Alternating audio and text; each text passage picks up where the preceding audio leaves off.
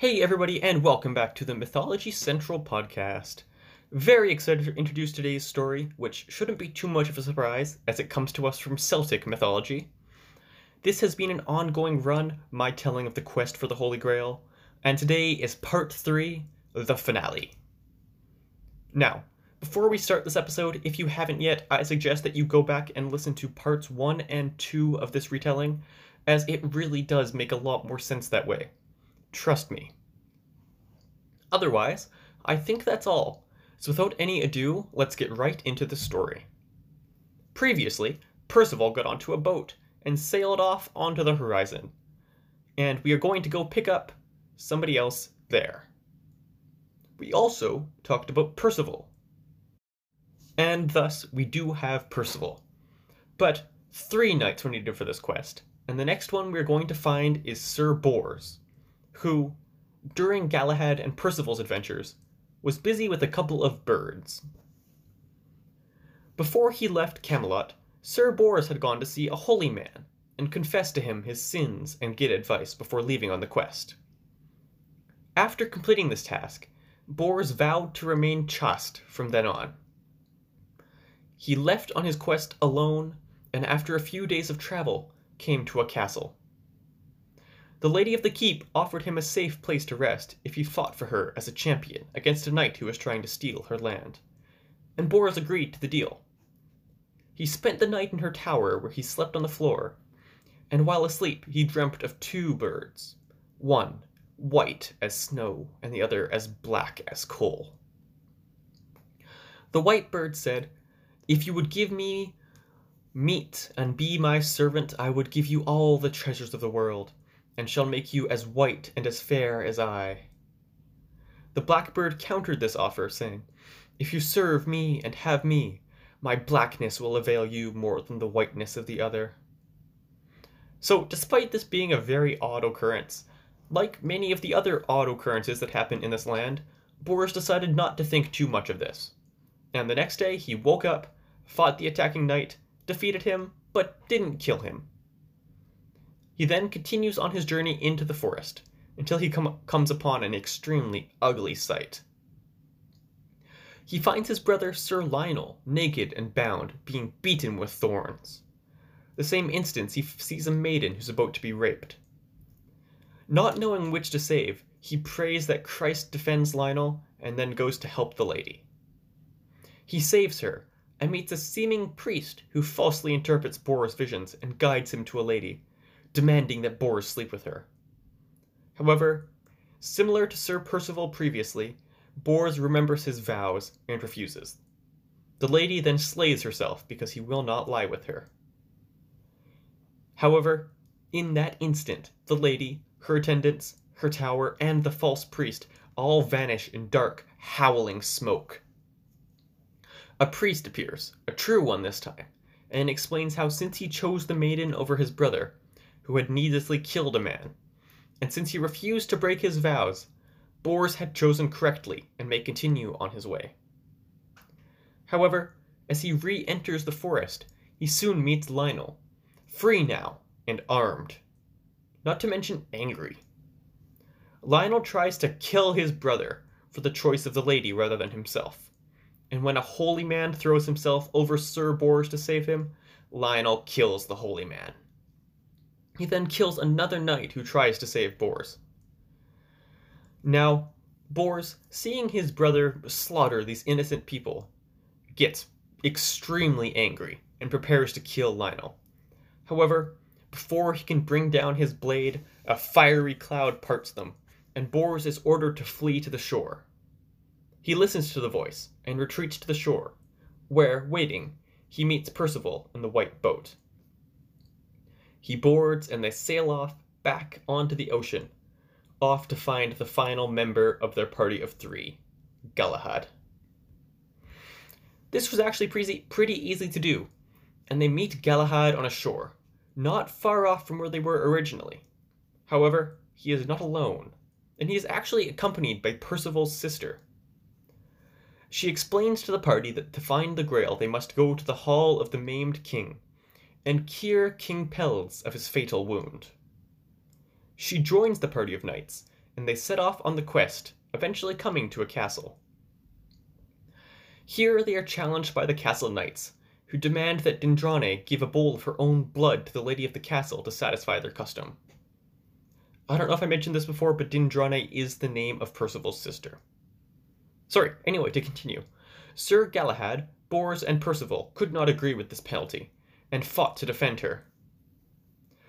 The castle knights could not stand up to such might, and eventually admit to defeat, and offer the party peace and lodging for the night at the castle. They all agree and accept the offer.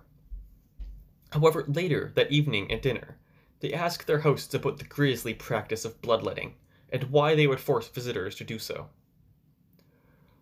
The castle knights tell them that the lady of the castle suffers from a terrible disease, whose only cure was the blood from a virgin who was the daughter of a king. Dindrane fit all of those requirements, and feeling compassionate, offered her blood to the lady, despite the danger to herself.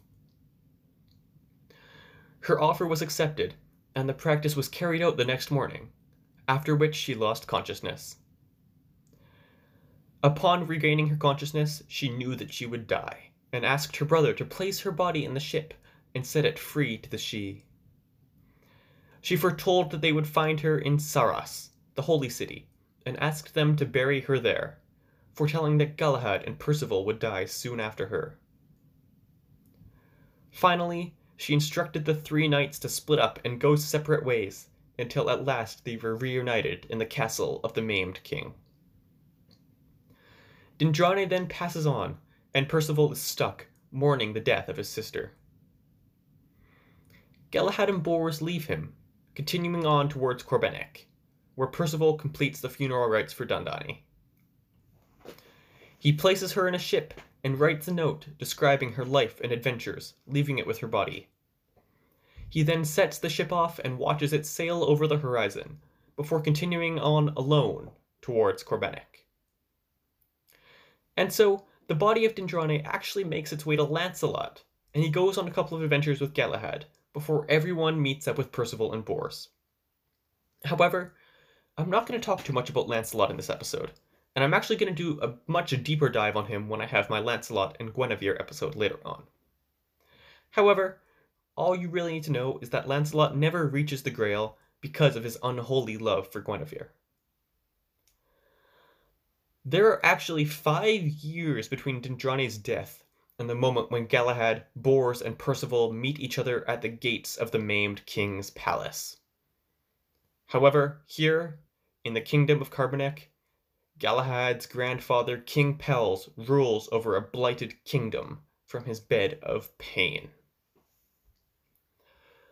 Galahad, Percival, and Bors are invited into the keep, where they are invited in for supper. After they have each taken a seat at the table, servants come up to offer them each a beautiful looking meal, but each knight declines, only accepting bread and clear water. This was the final test.